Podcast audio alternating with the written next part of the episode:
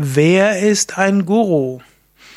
Guru ist ein Sanskrit-Wort und wird meist übersetzt als spiritueller Lehrer oder allgemein als Lehrer.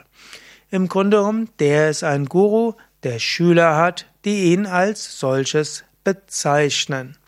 Und es gibt dabei spirituelle Gurus, also Lehrer, die einem auf dem spirituellen Gebiet voranbringen. Aber es gibt zum Beispiel auch in Indien die Bezeichnung Guru für jeden, der etwa, einem etwas beibringt.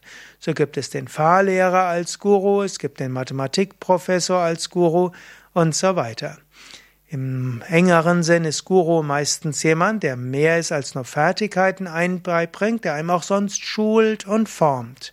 Auch das muss nicht unbedingt nur ein spiritueller Lehrer sein, aber heutzutage wird der Ausdruck Guru meistens im Kontext mit spirituellem Lehrer bezeichnet.